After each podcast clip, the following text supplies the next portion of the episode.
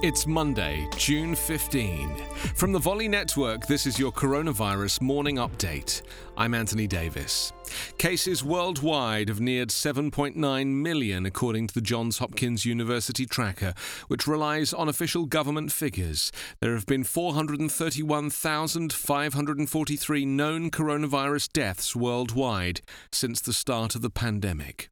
England's coronavirus lockdown should not be further lifted until the government's contact tracing system has proven to be robust and effective, the World Health Organization has said after widespread criticism of the first results of the new tracking operation announced by Boris Johnson. Fears of a second wave of coronavirus have sparked a global scramble for influenza shots from countries that hope to vaccinate great swathes of the population to reduce pressure on their health services.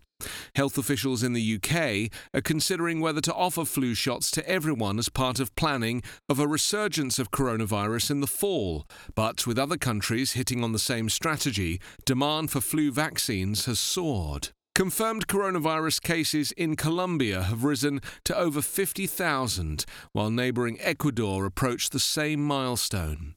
Deaths in Colombia are reported at 1,667, and in Ecuador, 3,896.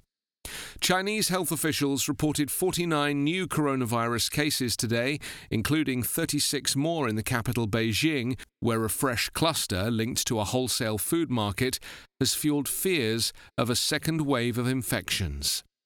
The current number of tested US coronavirus cases has increased to 2,162,144. 117,853 people have died. Coronavirus Update is part of the Volley Network. Find us online at coronapodcast.org.